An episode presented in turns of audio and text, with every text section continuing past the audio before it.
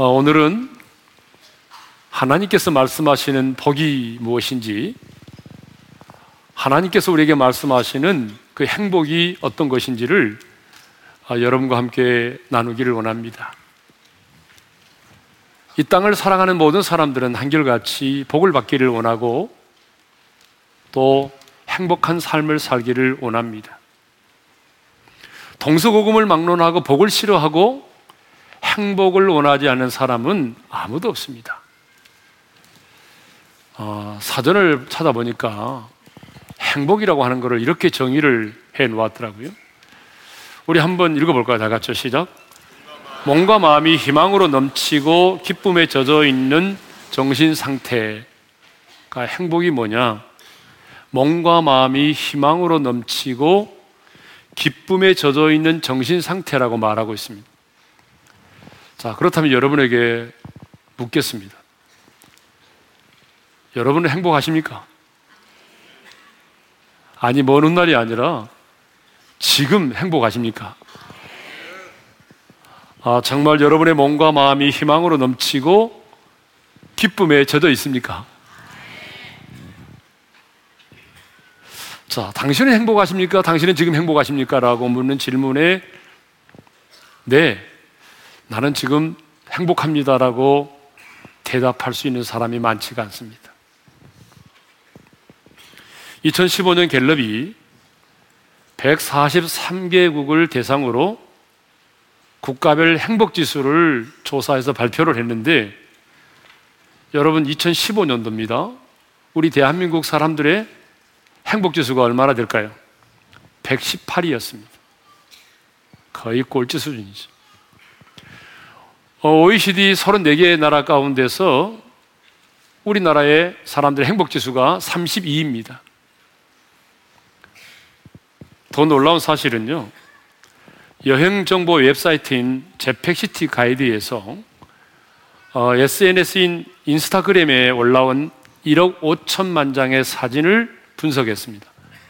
각 나라별로 올라온 사진을 분석해 가지고 그 사진을 가지고 얼마나 행복한지를 조사해 봤는데 여러분 우리나라는 불행하게도 124개국 가운데 123이었습니다. 그러니까 인스타그램에 올라온 사진을 가지고 분석해 보니까 우리나라 사람들이 별로 행복하지 않다는 것이죠. 그래도 이안이 된 것은 124위가 일본이라는 것입니다.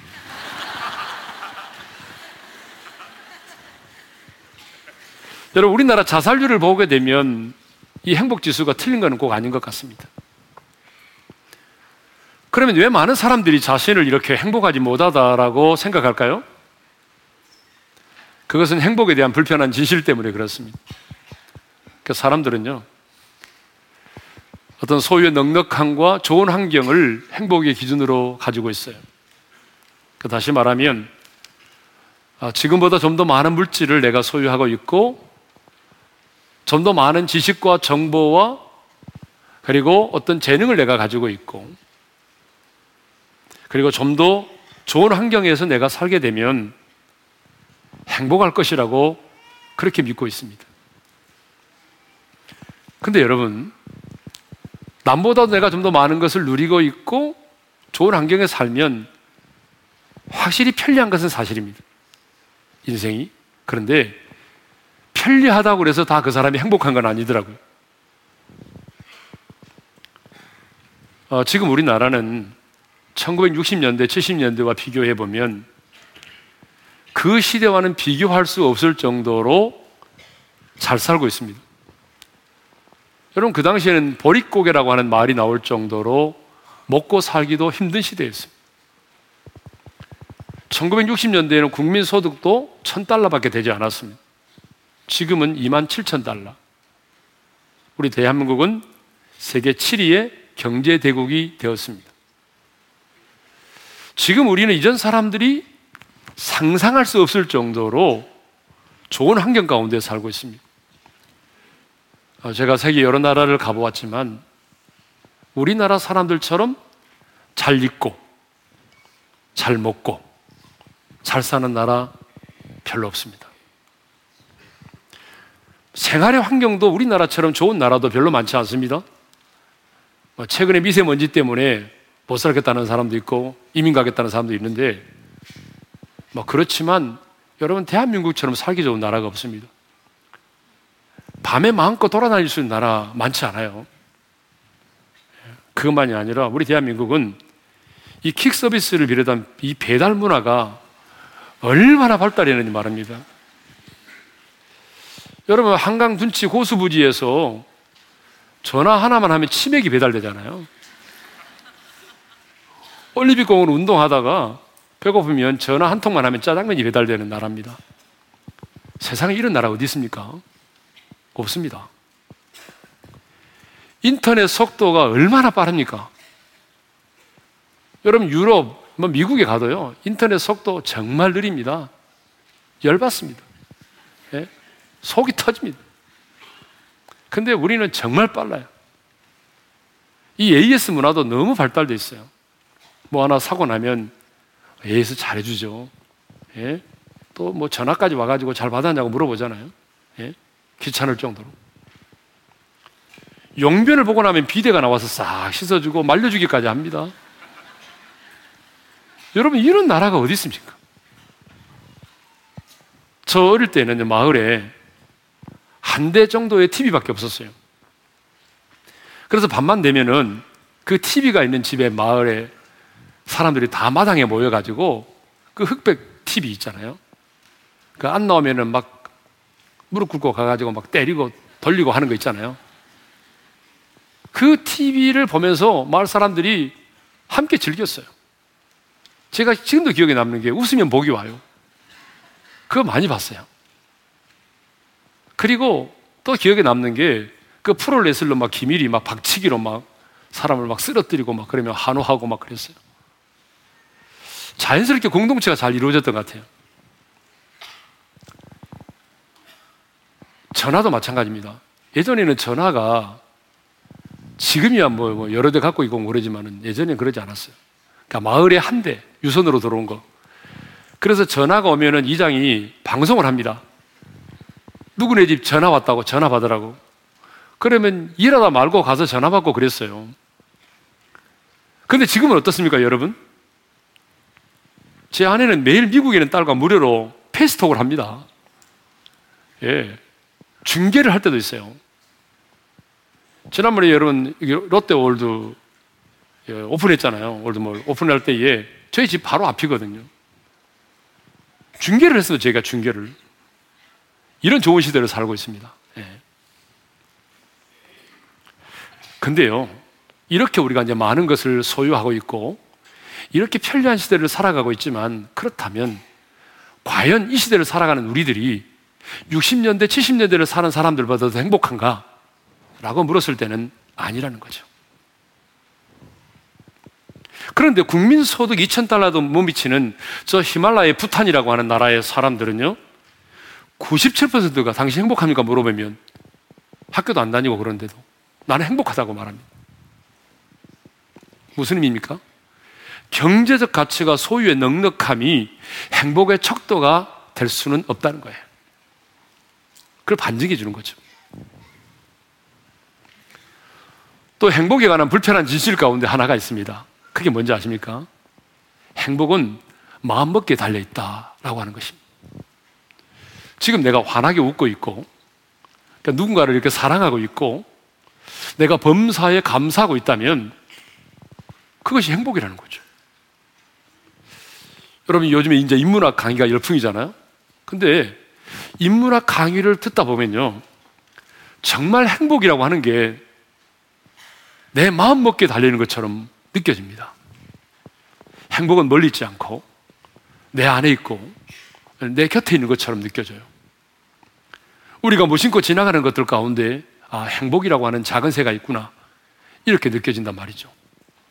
그러나 행복이라고 하는 것은 내가 원한다고 해서 마음대로 가질 수 있는 그런 게 아니에요. 내가 그렇게 생각한다고 해서 행복은 내 마음대로 가질 수 있는 게 아니란 말이에요.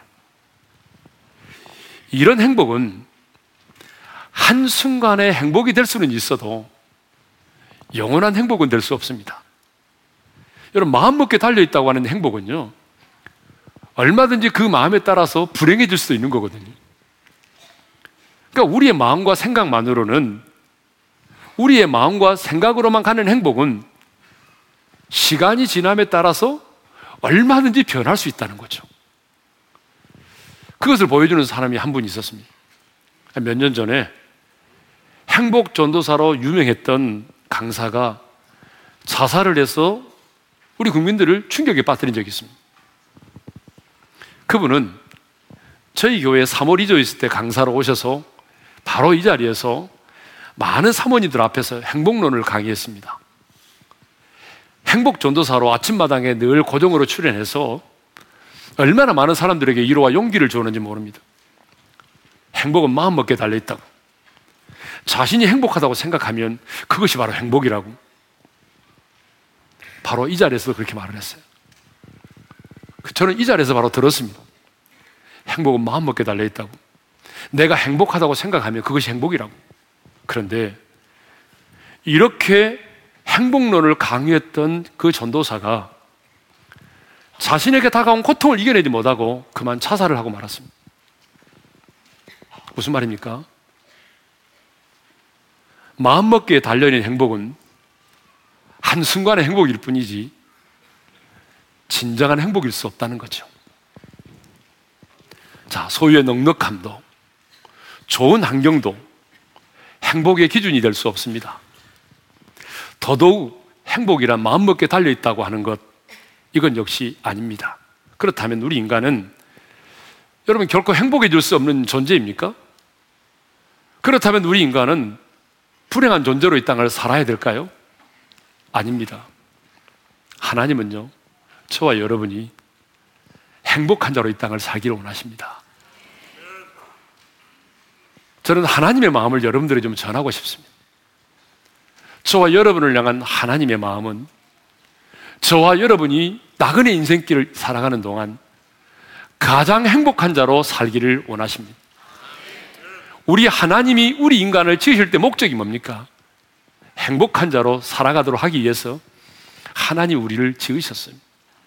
그래서 하나님은 저와 여러분이 정말 행복한 자로 살기를 원하십니다. 그렇다면 여러분 진정한 행복이라고 하는 게 뭘까요? 아니 어떻게 하면 우리가 행복해질 수 있을까요? 결론부터 말씀드리겠습니다. 행복은 관계에 있습니다. 행복이 뭐에 있다고요? 관계에 있다는 것입니다. 한번 따라서 하겠습니다. 행복은 관계에 있다. 인간의 행복은요, 내가 누구를 만나서 어떤 관계를 맺고 사느냐에 달려 있습니다. 여러분이요, 아무리 좋은 집에서 살고 풍요로운 가운데 살아도 관계가 뒤틀려 있으면 행복할 수가 없습니다. 부부의 관계가 뒤틀려 있어 가지고 얼굴만 맞으면 투견 부부처럼 으르렁거리고 싸우고 부모와 자식 간에 관계가 뒤틀려 있고 직장에 가서도 상사와 동료와 친구들 간에 늘 관계가 이렇게 막 뒤틀려 있으면 우리 인간은 행복할 수가 없습니다. 여러분이 아무리 뭐 명문대학을 나오고 고액의 연봉을 받고 남들이 부러워하는 예모를 가지고 있고 젊음을 가지고 있다 할지라도 사람과 사람과의 관계가 뒤틀려 있고 내가 누군가를 미워하고 그 분노 가운데 인생을 살아간다면 여러분 그 사람은 행복한 사람일 수가 없는 것입니다. 유럽을 여행하다 보게 되면 정말 이렇게 한 폭의 그림처럼 보이는 마을들이 있습니다. 아, 우리는 미세먼지 때문에 뭐 강도 보이지 않고 산도 보이지 않을 때가 많은데 그 파란 하늘 거기에 떠 있는 그 뭉실 구름도 보이고 그 산이 보일 만큼 맑은 호수도 보이고 참 그렇게 멋지고 아름다운 그림들이 마을들이 있어요. 어, 그런 마을들에서 사진을 찍으면서 이런 생각을 하게 되죠. 아, 이런 마을에 사는 사람 얼마나 행복할까? 여러분 그런 생각을 해보았죠?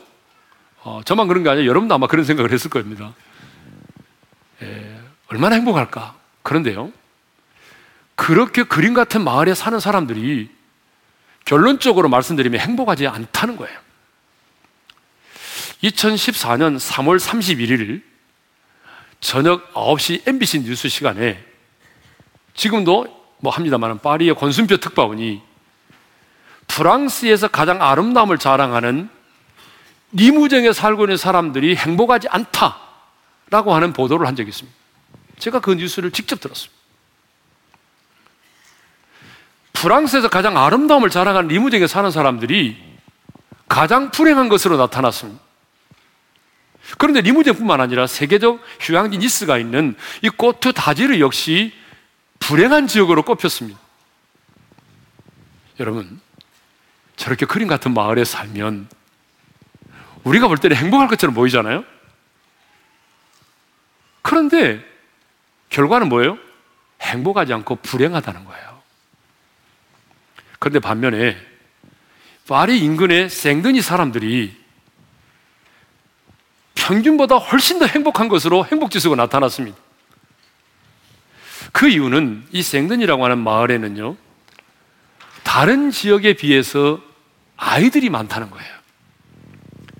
아이들의 비율이 얼마나 되냐면 이 생든이는요, 무려 24%나 됐습니다.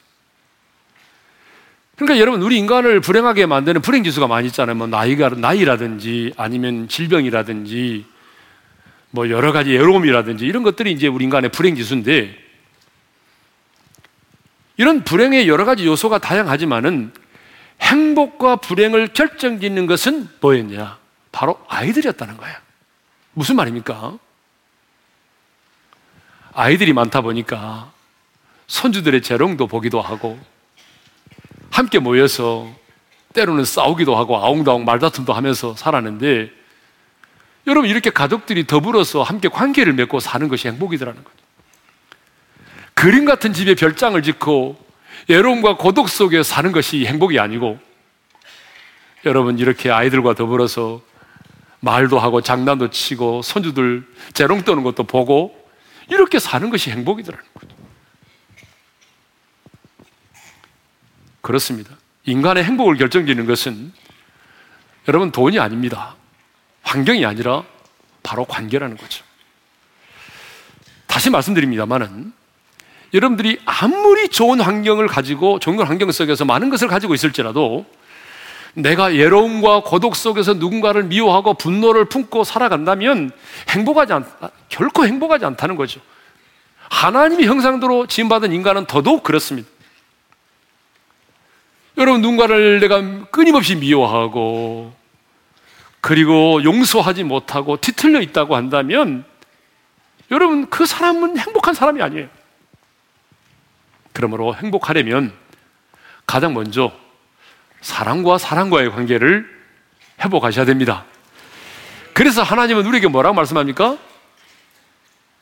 사랑과의 관계를 회복하기 위해서 하시는 말씀이 있어요. 원수까지라도 사랑해라. 모든 사람으로 더불어 화목해라. 그 다음에 뭐라고 말합니까? 일곱 번을 일흔 번까지라도 용서해라. 사랑하라. 화목하라. 용서하라고 말씀하시는 것입니다. 그런데요. 하나님의 형상대로 지음받은 우리 인간은 아무리 사랑과의 좋은 관계를 맺고 산다고 할지라도 정말 부부지간에 그렇게 좋은 금실의 관계를 맺고 부모와 자식 간에 좋은 관계를 맺고 직장의 동료와 좋은 관계를 맺고 살아간다고 할지라도 하나님의 형상대로 지음받은 우리 인간은 하나님과의 관계가 뒤틀려 버리면 행복할 수 없다는 거예요. 그러므로 여러분, 정말 여러분이 이 땅을 살아가는 동안에 행복한 자로 살아가기를 원한다면 먼저, 먼저 하나님과의 관계를 회복하셔야 됩니다. 왜냐하면 하나님과 이 사랑과의 관계는 내가 이 세상에 사는 날 동안만 영향을 미치지만 하나님과의 관계는 우리의 영원한 운명을 결정짓기 때문에 그렇습니다. 뿐만 아니라, 뿐만 아니라, 하나님과의 관계가 회복이 되면은 사랑과의 관계 회복도 쉽게 이루어질 수 있다는 것이죠. 왜냐하면 내가 하나님과의 관계를 회복하고 그래서 성령의 능력이 우리 가운데 임하면 그 성령의 능력으로 사랑과 사랑과의 관계를 가장 힘들게 만드는 요소 두 가지. 자존심과 욕심을 내려놓을 수 있다는 것입니다. 여러분, 사랑과 사랑과의 관계를 뒤틀리게 만드는 결정적인 요소가 뭐죠? 들여다보게 되면 자존심이고 욕심입니다. 그 자존심과 욕심 때문에 우리 인간과 인간 간의 관계가 깨어지는 거예요.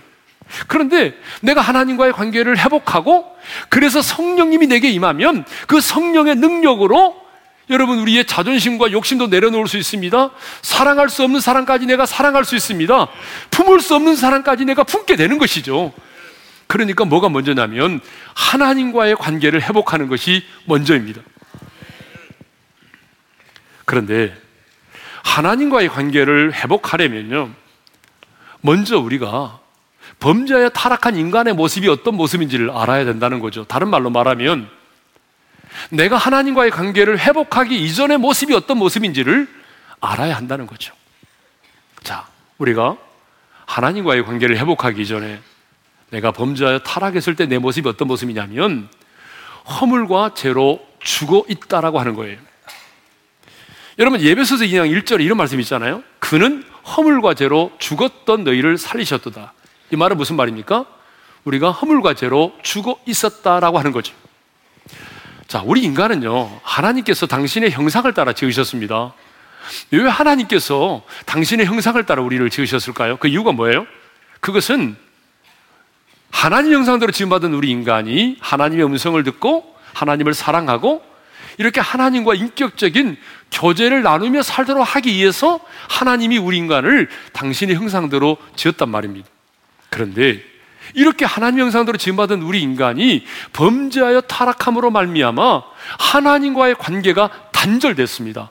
이 하나님과의 관계가 단절된 것을 우리가 영적인 죽음이라고 말하고 예배소 2장 1절에서는 허물과 죄로 죽었다라고 말하고 있습니다. 영적인 죽음이 뭡니까?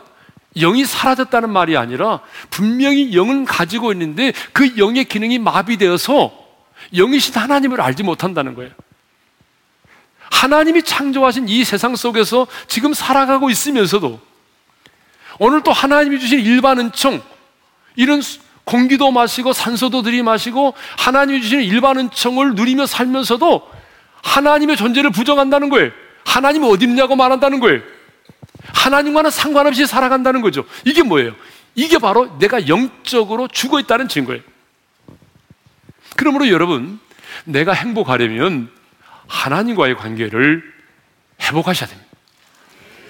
죽어 있는 내 영이 살아나야 됩니다. 여러분, 백화점에 가보게 되면 여러 마네킹이 있잖아요. 그죠? 물론 어떤 마네킹은 싸구려 옷만 입고 있는 마네킹도 있어요. 근데 어떤 마네킹은요, 여러분이 한 번도 입어보지 못한, 아니, 만져보지도 못한 그런 천만 원이 넘는 그런 옷을 걸치고 있어요. 그리고 그것도 철마다 달마다 늘 갈아입어요. 손에 들려있는 가방도 보게 되면 여러분이 뭐 한 번도 만져보지 못한 600만 뭐 원짜리, 700만 원짜리 가방. 여러분들은 허구한 날 이미테이션만 들고 다니잖아요. 근데 그런 가방을 들고 있는 그 마네킹을 보면서 여러분 혹시 마음이라도 이렇게 말한 적 있습니까? 너 부럽다. 참 부럽다. 나는 어떻게 한 번도 입어보지 못한 옷을 너는 철마다 갈아입니? 이렇게 말하는 인간이 없다는 거예요. 그렇게 말하는 사람이 있습니까? 왜 우리가 그 마네킹이 분명히 좋은 옷을 입고 있고 그렇게 호화로운 옷을 입고 있고 어? 그런데 왜 우리가 그렇게 말하지 않습니까? 생명이 없기 때문에.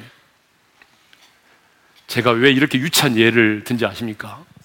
정말 유치하잖아요, 이거. 근데 제가 왜 이렇게 말하냐면 우리가 영의 눈을 떠서 보게 되면 우리 인간의 모습이 그렇다는 것입니다. 영의 눈을 떠서 우리 인간의 모습을 보게 되면 영적으로 죽어 있지 않습니까, 지금? 영이 죽어 있단 말이에요. 그러면 죽어 있는 사람이 뽐내고 죽어 있는 사람이 사치하고 죽어 있는 사람이 600만 원짜리 여러분 가방 메고 이렇게 다닌다고 해서 그 사람 부러워하면 되겠습니까? 아니잖아요. 그러니까 정말 예수 믿고 거듭난 사람들은요, 아직 영적으로 죽어 있는 사람이 아무리 뽐내고 다녀도 부러워하지 않습니다. 그 부러워하는 사람은 문제가 있습니다. 두 번째로, 타락한 인간의 모습이 어떤 모습이냐면 하나님과 원수된 관계에 있다라고 하는 거죠. 여러분 로마서 5장 10절의 말씀을 읽겠습니다. 시작. 우리가 원수 되었을 때에 하나님과 내가 어떻게 되어 있다고요? 원수가 되었다는 것이에요. 여러분 이 땅을 살면서도 한 사람과만 원수를 맺어놔도 불편합니다. 그래서 이사를 갑니다.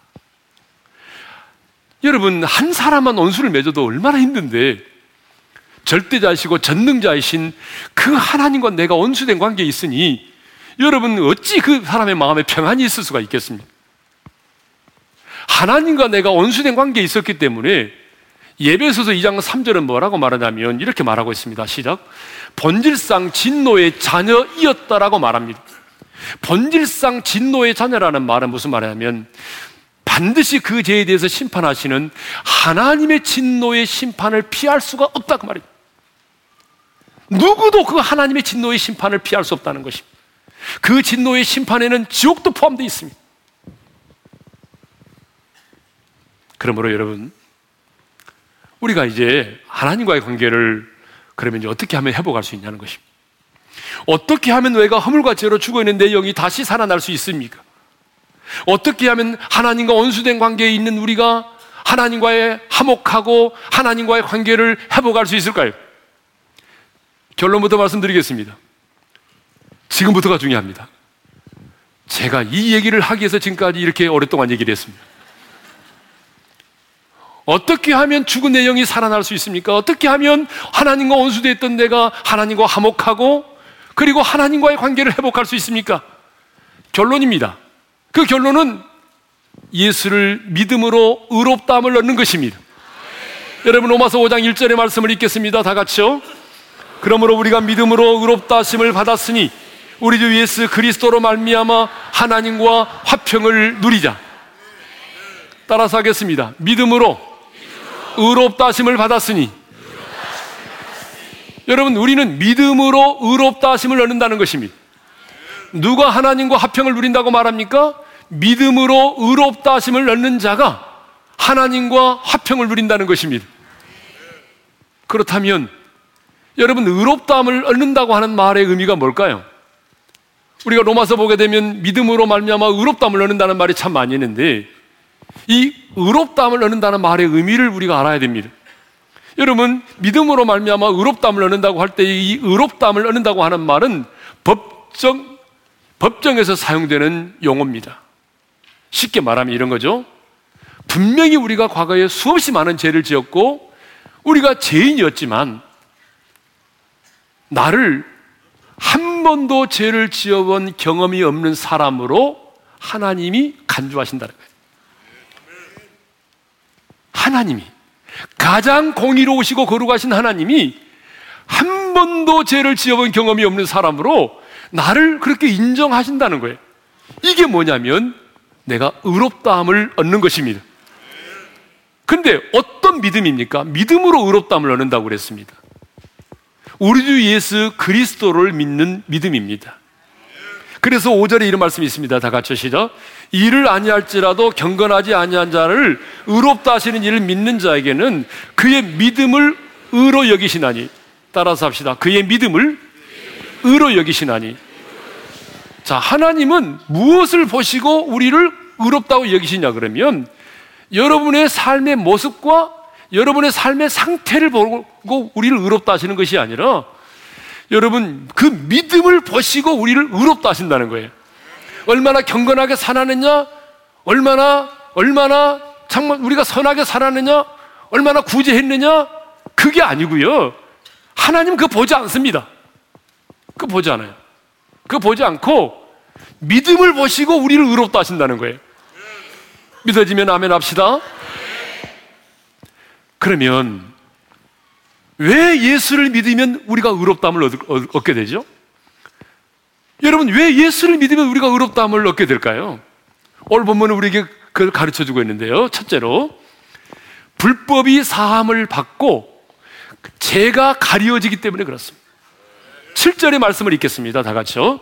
불법이 사함을 받고 죄가 가려짐을 받는 사람들은 복이 있고, 자, 예수를 믿으면 불법이, 불법이 사함을 받는데요. 그리고 죄가 가려진대요. 불법이 뭐예요? 여러분, 불법은 하나님의 계명을 어긴 것을 말합니다. 그러니까 엄밀한 의미에서 하나님의 계명을 어긴 것도 죄입니다. 그러니까 불법은 동일한 죄와 동일한 의미의 말씀입니다. 여러분 요한일서 3장 4절을 읽겠습니다. 시작. 죄를 지는 자마다 불법을 행하나니 죄는 불법이니라. 불법은 죄고 죄는 불법입니다. 똑같은 말입니다. 자, 여러분에게 제가 한번 질문하겠습니다. 여러분 중에 죄를 짓지 않고 살아오신 분 계십니까? 그런 분이 있으면 한번 일어서 주시기 바랍니다. 죄와는 무관한 분 계시면 한번 일어서 주세요. 새 가족을 위해서 준비한 모든 선물을 그 이분 한 분에게 다 드리겠습니다. 여러분 없죠? 이제 없음을 전제로 제가 말씀드리겠습니다. 그렇습니다. 성경은 모든 사람이 죄인이라고 말합니다. 의인은 없나니 한 사람도 없다고 말합니다. 그러니까 우리 모두가 죄인인데 그런데 우리가 예수를 믿으면 모든 죄가 사함을 받는다는 것입니다. 골로새서 2장 13절 하반절의 말씀을 읽겠습니다. 시작. 우리의 모든 죄를 사하시고 자, 우리가 이제 밑줄 짝을 들어가야 되는데 어디에 밑줄을 그어야 되냐면 모든이라고 하는 말에 밑줄을 짝 그어야 됩니다. 이제 밑줄이 아니니까 형광펜을 칠해야 됩니다. 모든이라고 하는 말. 우리 인간들이 사용하는 모든이라는 말과 하나님께서 사용하시는 모든이라는 말이 다릅니다. 우리가 언제 모든이라는 말을 사용하죠? 이럴 때. 아, 내 자식이 잘못한 걸 내가 알아요? 그러면 부모가 이렇게 말하죠. 너 잘못한 것을 순순히 내게 다 말해. 그러면 내가 너의 모든 죄를 용서해 줄게. 이렇게 말하죠. 그때에 우리가 말하는 모두는 네가 내게 고백한 것 그리고 내가 알고 있는 것만 용서해 준다는 말입니다. 그런데요. 하나님께서 내가 너의 모든 죄를 용서해 준다라고 할 때 그 모든이라고 하는 말은 우리 인간들이 사용하는 모든 이라는 말을 뛰어넘습니다. 설명하겠습니다. 시제로 말하면 우리가 지는 죄 가운데는 과거의 지은 죄가 있습니다. 그렇죠. 지금도 연약하여 지금 짓고 있는 죄도 있습니다. 심지어는 우리가 미래에 지을 죄가 있습니다. 시제로 말하면. 또 어떤 죄는요, 내가 마음속으로 은밀하게 지는 죄가 있습니다. 근데 어떤 죄는 드러나는 죄가 있습니다. 행동으로 지는 죄가 있습니다. 어떤 죄는 내가 몰라서 지는 죄가 있습니다.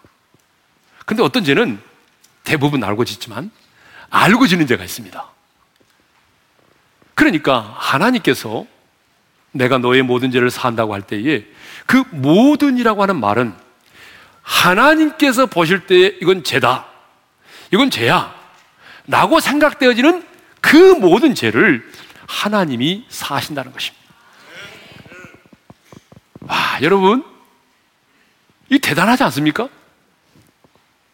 하나님께서 보실 때 이건 죄다라고 생각되어지는 그 모든 죄를 하나님이 사하시는 겁니다. 우리가 예수를 믿으면 하나님이 이렇게 우리의 모든 죄를 사하십니다. 두 번째로, 예수를 믿으면 왜 우리가 의롭다면 하는가? 두 번째 이유는 주께서 그 죄를 인정치 아니하시기 때문에 그렇습니다. 8절의 말씀을 읽겠습니다. 다 같이 시작. 주께서 그 죄를 인정하지 아니하실 사람은 복이 있도다 함과 같으니라. 주께서 그 죄를 인정치 아니한다고 그랬죠. 누가 복 있는 사람이냐? 주께서 그 죄를 인정하지 않는 사람. 아까 우리가 의롭담에 대한 얘기를 했지 않습니까? 그렇습니다. 하나님께서 우리 죄를 사하실 뿐만 아니라 우리의 모든 죄를 사하실 뿐만 아니라 우리의 죄를 가려 주실 뿐만 아니라 하나님께서 우리의 우리를 죄인으로도 인정하지 않는다는 것입니다. 우리가 그 억수로 많은 죄를 지었는데 여러분 분명히 우리가 죄인이었는데 하나님께서 저와 여러분을 죄인으로도 인정하지 않겠다는 것입니다. 한 번도 죄를 지어본 경험이 없는 사람으로 우리를 인정하시겠다는 것입니다. 그래서 시편 기자는 시편 103편 12절에서 이렇게 말씀하고 있습니다. 읽겠습니다. 시작. 동이 서에서 먼 것 같이 우리의 죄과를 우리에게서 멀리 옮기셨습니다. 하나님이 여러분 우리의 죄를 동이 서에서 먼 것 같이 이 우리의 죄과를 멀리 옮기셨다라고 말하죠. 여러분, 동과 서는 영원히 만날 수 없는 것을 말하는 것입니다. 그러니까 이 말은 무슨 말이냐면 하나님이 우리 죄를 그 죄를 사한 그 죄를 다시는 기억하지 않겠다는 얘기입니다. 이사야 38장 17절에는 이런 말씀이 있습니다. 읽겠습니다. 내 모든 죄를 주의 등 뒤에 던지셨나이다. 여러분, 제가요, 아무리 목이 길어도 제 등 뒤는 볼 수가 없습니다. 하나님께서 지금 뭐라고 말씀하십니까? 우리의 죄를 주님이 자신의 등 뒤로 던져버리시겠다는 거예요. 이 말은 무슨 말입니까? 내가 한 번 산 그 죄는 다시는 기억하지 않겠다 그 말입니다.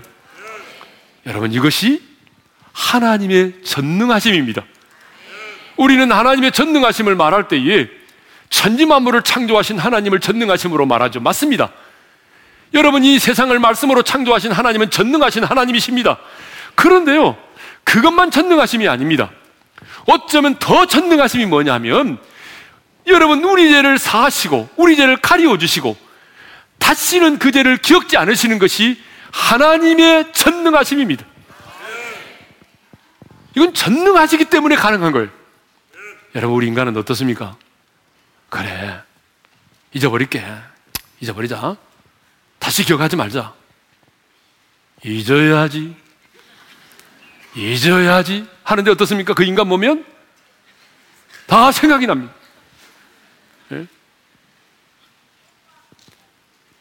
제 안에도 입도 달때 뭐 안 사준 거 지금도 잊지 않고 기억합니다. 여러분, 우리 인간의 특징이 뭐예요? 잊지 못하는 거예요. 잊으려고 하면 더 잊혀지지 않는 거예요. 근데 우리 하나님은요, 전능하십니다. 전능하시기 때문에 내가 너의 모든 죄를 사하노라. 그러면 진짜로 기억하지 않으실 것입니다. 그것이 하나님의 전능하심입니다. 그러면 이제 왜 하나님은 우리의 모든 죄를 사하여 주시고 우리의 죄를 기억지도 않으시고 우리의 죄를 죄로 인정치 않으실까요? 여러분, 왜 그럴까요?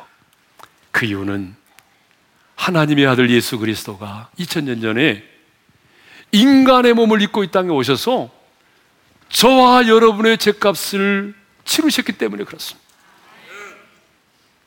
하나님의 아들 예수 그리스도가 2000년 전에 오셨습니다. 우리는 태어나지도 않았습니다. 그렇지만 시간과 공간을 초월해서 하나님은 하나님이 보실 때 죄라고 생각되지는 그 모든 죄를 우리 예수님에게 옮기셨습니다.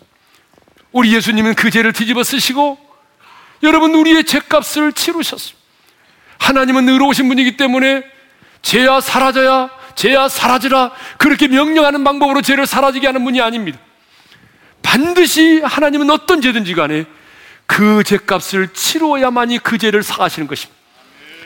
그런데 우리가 치를 수 없기 때문에 하나님의 아들을 보내시고 여러분 죄값은 크게 세 가지로 구분할 수가 있습니다. 첫째는 수치입니다. 두 번째는 형벌입니다. 세 번째는 죽음입니다. 그래서 하나님의 아들 예수 그리스도는 저와 여러분의 죄를 뒤집어 쓰시고 수치를 받으셨습니다. 빨가벗김을 당하셨습니다. 조롱을 받으셨습니다. 형벌을 받으셨습니다. 우리가 손으로 지은 죄 때문에 손에 못 박힘을 받으시고 발로 지은 죄 때문에 발에 못 박힘을 받으시고 내가 마음으로 지은 죄 때문에 옆구리를 창에 찌르시고 생각으로 지은 죄 때문에 가시면류관을 쓰시고 지옥의 그 무서운 유황불의 형벌과 고통을 받으셨기에 목마름의 고통을 당하셨습니다. 죄값은 사망입니다. 그래서 우리 주님은 아버지께로부터 버림받은 영적인 죽음을 당하셨고 마지막에 그 영혼이 육체를 떠나셨습니다. 죽으셨습니다. 그리고 주님이 말씀하셨습니다. 주님 운명하기 전에 뭐라고 말씀하셨습니까? 요한복음 19장 30절에 다 같이 시작. 다 이루었도다. 우리 큰 소리로 한번 해볼까요? 다 같이 시작. 다 이루었도다. 주님은 운명하시기 전에 다 이루었다라고 말씀하셨습니다. 여러분 이 말이 무슨 말입니까? 헬라어로 테텔레스 타이라는 말입니다. 값을 지불했다, 완불했다, 청산했다. 사랑하는 아들아, 사랑하는 딸아, 내가 너의 죄값을 다 지불했어. 완벽하게 청산했어. 네가 받아야 할그 죄의 형벌을 내가 받았어. 내가 너 때문에 내가 죽었어. 너의 모든 죄값이 이제 다 치루어졌다라고 말씀하셨습니다.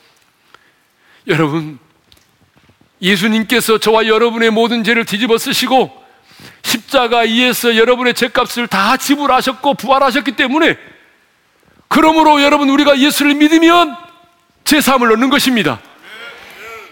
그러므로 내가 예수를 믿으면 하나님은 우리의 의로움이 아니라 예수님의 그 의로우심을 우리에게 덧입혀서 의롭다함을 얻게 하시는 것입니다. 여러분이 똑똑해서가 아닙니다. 내가 예수를 믿으면 예수님이 내 모든 죄를 사하셨기 때문에 그 모든 죄값을 다 지불하셨기 때문에 내 죄를 사해 주시고 의롭다고 인쳐 주시고 그리고 하나님의 자녀로 삼아 주시는 것입니다. 그런데 여러분 이 모든 축복은 예수를 믿음으로만 이루어진다는 사실입니다. 하지만 사람들은 여전히 이 사실을 받아들이지 못합니다. 그런 종교가 어디 있느냐고. 그래도 내가 구원을 받으려면 낯짝 있지. 뭔가 해야 되는 거 아니냐고. 아니, 뭔가 좀 열심히 내가 선행을 한다든지, 내가 좀 경건하게 살려고 몸부림을 친다든지, 고행을 한다든지 해야 구원을 받는 것이지. 어떻게 예수를 믿음으로 구원을 받느냐고. 너무너무 쉬워서 예수를 못 믿겠다는 것입니다. 그래서 오늘 하나님은 이렇게 말씀합니다. 6절의 말씀을 읽겠습니다. 다 같이 시죠. 일한 것이 없이 하나님께 의로 여기심을 받는 사람의 복에 대하여 일한 것이 없이 하나님께 의로 여기심을 받는 사람이 복이 있다고 말하죠. 로마서 4장에는요, 일을 하는 자가 나오고 일을 하지 않는 자가 나옵니다. 여기 로마서 4장에 나오는 일을 하는 자는 누구냐면, 율법을 지켜, 율법을 지켜 행함으로 구원을 얻으려고 하는 사람입니다. 다시 말하면, 오늘날로 말하면, 선행을 행하고 경건하게 살고 업적을 쌓고 고용을 하고 그런 걸 통해서 구원을 받겠다고 하는 것입니다. 이 세상의 종교를 말하는 것입니다. 그런데 일을 하지 않는 자가 누구죠? 일을 하지 않는 자는 이런 사람입니다. 스스로의 노력이 아닌 오직 하나님의 은혜로 구원을 얻는 자를 말하는 것입니다. 그런데 하나님은 누가 의롭다함을 얻는다고 말씀하셨습니까? 일을 하는 사람입니까? 아니면 일을 하지 않는 사람입니까? 일을 하지 않는 사람, 이 사람을 하나님은 의롭다고 말씀하셨습니다. 그렇습니다. 여러분, 구원을 받기 위해서 여러분들이 해야 될 일은 아무것도 없습니다. 여러분, 이것이 복음입니다. 여러분이 구원을 받기 위해서 여러분이 해야 될 일은 아무것도 없습니다. 하나님이 그 구원을 계획하셨고 그 아들 예수 그리스도가 오셔서 십자가에 죽으시고 부활하심으로 우리의 구원을 성취해 놓으셨습니다. 이루어 놓으셨습니다. 그러면 우리는 성령께서 주시는 감동을 따라서 여러분 내가 그 사실을 인정하고 받아만 드리면 되는 것입니다. 여러분이 해야 될 일은 아무것도 없습니다. 그러니까 우리는 일을 아니하고도 의롭다함을 얻는 사람이 되는 거죠. 그렇다면 예수를 믿는다고 하는 게 뭐죠? 여러분 예수를 믿는다고 하는 것은 내가 죄인이라는 사실을 인정해야 합니다. 그리고 예수님이 나를 위해서 십자가 죽으셨다는 사실을 내가 마음으로 믿고 입으로 시인하면 되는 것입니다. 그래서 로마서 10장 9절에 이렇게 말씀하고 있습니다. 다 같이 시작. 네가 만일 네 입으로 예수를 주로 시인하며 또 하나님께서 그를 죽은 자 가운데 살리신 것을 내 마음에 믿으면 구원을 받으리라. 따라서 합시다. 내 입으로 예수를 주로 시인하며 네 마음에 믿으면 구원을 받으리라. 거기 어떤 선행인도 없습니다. 어떤 노력도 없습니다. 먼저 여러분이 입으로 신함의 마음으로 믿어진다는 것입니다. 그러면 구원을 받는다는 것입니다. 세상에서 제일 쉬운 일은 예수 믿는 것입니다. 여러분 예수 믿고 구원받는 게 세상에서 제일 쉬운 일입니다. 그런데 또한 예수 믿고 제일 어려운 게 뭔지 아십니까? 주님을 닮아가는 것입니다. 주님처럼 사는 것은 쉽지 않습니다. 그러나 여러분 예수 믿고 구원받는 것은 가장 쉬운 일입니다. 그래서 여러분 이제 마음의 문을 열고 오늘 예수님을 여러분의 구주로 영접하시기를 바랍니다. 여러분의 입술을 열어서 예수를 나의 구주로 시인할 수 있기를 바랍니다. 그러면 여러분 눈에는 아무것도 일어나는 것 같지 않지만 영적인 세계는 엄청난 기적이 일어납니다. 여러분 주님이 말씀하신 것처럼 여러분의 모든 죄가 사함을 받게 됩니다. 여러분은 의롭다함을 얻게 됩니다. 여러분은 하나님의 생명을 갖게 됩니다. 여러분은 하나님의 자녀가 되는 것입니다. 여러분의 인생 가운데 최고의 기적이 일어나는 것입니다. 세상에 이보다 더 큰 축복은 없습니다. 그러므로 하나님은 구원받은 자를 향해서 뭐라고 말씀하십니까? 신명기 33장 29절의 말씀을 읽겠습니다. 다 같이요. 너는 행복한 사람이로다 여호와의 구원을 너같이 얻은 백성이 누구냐? 여러분 하나님은 누구를 행복한 사람이라고 말합니까? 구원받은 사람입니다. 하나님이 말씀하시는 행복의 기준은 돈이 아닙니다. 여러분 좋은 환경이 아닙니다. 하나님이 말씀하시는 행복의 기준은 구원입니다. 사랑하는 딸아, 사랑하는 아들아, 너 구원받았니? 그러면 너는 행복한 거야. 여러분 여전히 우리 인생이 힘들고 어렵지만 여러분 예수 믿고 제삼 받고 의롭다 물러 도 하나님의 자녀가 되는 것 이것이 우리 인생의 최고의 행복인 줄로 믿습니다. 이것은 객관적으로도 증명된 것입니다. 미국 갤럽 여론조사 기관에서 어떤 사람이 가장 행복한가라고 하는 설문조사를 했는데 놀랍게도 가장 많은 사람이 이렇게 대답을 했습니다. 생생한 하나님에 대한 체험을 경험한 자가 가장 행복하다라고 말했습니다. 여러분 맞습니다. 생생하게 하나님을 체험하고 사는 자가 가장 행복한 사람인 것입니다. 돈이 아닙니다, 여러분. 오늘 여러분의 마음의 문을 여십시오. 여러분의 마음의 문을 여실 수 있는 분은 여러분밖에 없습니다. 하나님은 전능하지만 여러분의 마음의 문을 억지로 열 수는 없습니다. 여러분의 마음의 문은 여러분이 여셔야 됩니다. 예수님을 여러분의 마음에 받아들이십시오. 입술을 열어서 예수님을 시인하고 구주로 시인하고 받아들이십시오. 그러면 아무 일한 것이 없이 여러분 의롭다함을 얻게 될 것입니다. 여러분 인생 가운데 최고의 기적이 일어날 것입니다. 여러분은 제3을 받은 자로서 가장 행복한 사람으로 이 땅을 살아가게 될 것입니다. 우리 찬양을 하겠습니다. 나는 행복해요. 제3 받았으니. 한 분밖에는 아는 사람 없어요. 가슴 깊이 숨어 있는 주를 사랑하는 말 주님 한 분밖에는 기억하지 못해요. 기억하지 못해요. 처음 주를 만난 그날 처음 주를 만난 그날 울며 고백하던 말 우리 손 들고 나는 행복해요 나는 행복해요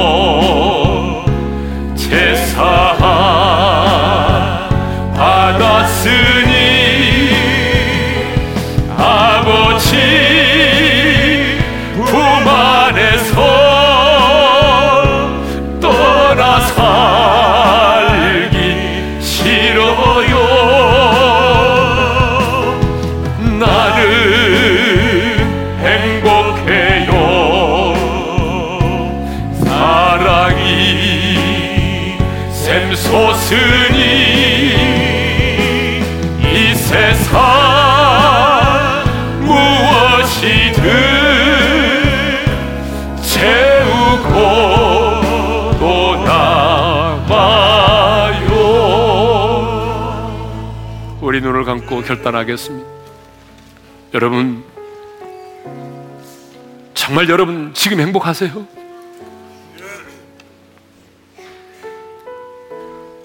행복이라고 하는 것은 소유 넉넉함이 있는 것도 아니고 좋은 환경에 있는 것만도 아닙니다. 마음 먹게 달리는 것도 아닙니다. 관계를 회복하셔야 돼요. 먼저 하나님과의 관계를 회복해 행복할 수 있습니다. 여러분이 예수 믿기 전에는 여러분의 영이 죽어 있었다니까요. 허물과 죄로. 하나님과 온수된 관계에 있었다 그 말이에요. 근데 여러분이 오늘 예수를 믿으면 의롭다 물었습니다. 왜냐하면 예수님이 여러분의 모든 죄를 짊어지시고 십자가에서 죄값을 지불하셨기 때문에 예수님이 내 죄값을 치르셨기 때문에 우리는 예수를 믿기만 하면 입으로 신하기만 하면 여러분 우리는 죄 삼을 모든 죄를 삼받고 의롭다물 넣고 하나님의 자녀가 되는 것입니다. 이보다 놀라운 기적은 없습니다. 오늘 저는 여러분들에게 권면합니다. 오늘 그동안 교회를 다녔지만, 아니, 오늘 처음 이 자리에 나오신 분들도 있겠지만, 나도 죄인임을 깨닫고, 내 마음의 문을 열고 예수님을 영접하고, 예수님을 구주로 시인해서, 주님 내도 모든 죄를 사함받고, 의롭다물 넣고 하나님의 자녀가 되기를 원합니다. 여러분, 이렇게 결단하시는 분들은 저를 따라서 기도해 주셔야 됩니다. 저를 따라서 한번 기도하겠습니다. 사랑의 예수님, 저는 죄인입니다. 저에게는 예수님이 필요합니다. 예수님께서 내 모든 죄를 대신 짊어지시고 십자가에 의해서 수치를 받으시고 형벌을 받으시고 죽으셨습니다. 그리고 부활하셨습니다. 이제 내 마음의 문을 열고 예수님을 내 마음의 구주로 인생의 주인으로 영접합니다.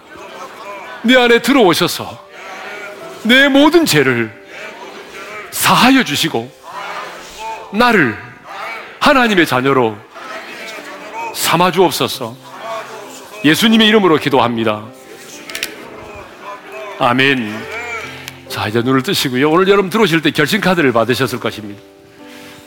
볼펜이 필요하신 분은 그 자리에서 손을 들어주시면 되겠습니다. 펜이 필요한 분은 손을 들어주십시오. 예수님을 나의 구원자로 모시길 원합니다. 라고 하는 곳에 여러분 표시하면 되겠습니다. 두 번째로, 오른교회 등록해서 믿음의 한 가족이 되기를 원하십니까? 원하시면 원하는 곳에 표시를 해 주십시오. 여러분, 교회를, 우리 교회를 다니면서도 아직까지 등록해, 등록하지 못해서 기회를 놓치신 분들, 오늘이 기회입니다. 그러니까 여러분들이 어, 오늘 이 기회에 등록을 하셔서 함께 신앙생활 할수 있기를 바랍니다. 그리고 귀하의 소중한 정보를 적어주십시오. 그랬죠? 이름, 생년월일, 연락처. 어, 그리고 여러분들을 인도하신 분. 그리고 여러분의 주소를 좀 정확하게 적어주십시오. 왜냐하면 여러분들에게 가정에 저희 교회에서 보내는 우편물이 있습니다. 그러니까 꼭 적어주시기를 바랍니다. 아, 그래서 여러분들이 적어주 내주시면 제 교회에서 여러분 한 영혼 한 영혼을 잘 섬겨 나가겠습니다. 자, 쓰신 분들은 옆에 있는 분들에게 내주시기를 바라고요. 그리고 오늘 우리 교회에 처음 오신 분들은요, 아, 이제 예배 마치면 지하 1층 식당으로 가셔서 환영회가 있습니다. 다과가 준비되어 있으니까 거기서 어, 참여해 주시고 저와 함께 또 사진도 찍어 주시면 되겠습니다. 자, 이제 우리 한 1분 동안만 기도할 텐데 아직 못 쓰신 분은 써 주시고요. 우리 성도님들은 기도하겠습니다. 하나님, 정말 내가 행복한 자로 살고 싶습니다. 지금까지 내가 행복의 기준을 다른 곳에 두었는데 내가 구원받았으므로 행복한 자로 살겠습니다. 여전히 인생 힘들고 어렵지만 주님 말씀하셨잖아요. 너는 행복한 사람이라고. 주님이 행복한 자라고 말하는데 여러분 왜 불행한 자로 사세요? 주님 내가 행복한 자로 살아서 소망에 관한 이유를 물어오도록 만들겠습니다. 사람들이 왜 그렇게 행복하냐고 내게 물어올 수 있는 삶을 내가 살겠습니다. 우리 시간 잠잠히 한번 기도해 볼까요? 기도하겠습니다. 아버지 하나님 감사합니다. 여전히 인생에 많은 문제가 있고 고난이 겹치고 있지만은 그래도 주님이 내 모든 죄를 사해 주셨고 나를 의롭다 하셨고 하나님의 자녀 삼아 주셨습니다. 일한 것이 없이 의롭다 하심을 얻었기에 나는 가장 행복한 자입니다. 주님, 이 땅을 살아가는 동안에 어떤 소유의 넉넉함과 환경 때문이 아니라 바로 주님이 나를 구원해 주신 그 사실로 인해서 가장 행복한 자로 내가 살겠습니다. 그래서 내 주변에 많은 사람들이 나의 모습을 통해서 소망에 관한 이유를 물어오게 도와 주시옵소서. 예수님의 이름으로 기도합니다. 아멘. 이제는 우리 주 예수 그리스도의 은혜와 하나님 아버지의 영원한 그 사랑하심과 성령님의 감동, 감화, 교통하심이 이제 지금 예수님 때문에 가장 행복한 자로 살기를 원하는 모든 성도들 위해 이제로부터 영원토로 함께 하시기를 축원하옵나이다. 아멘.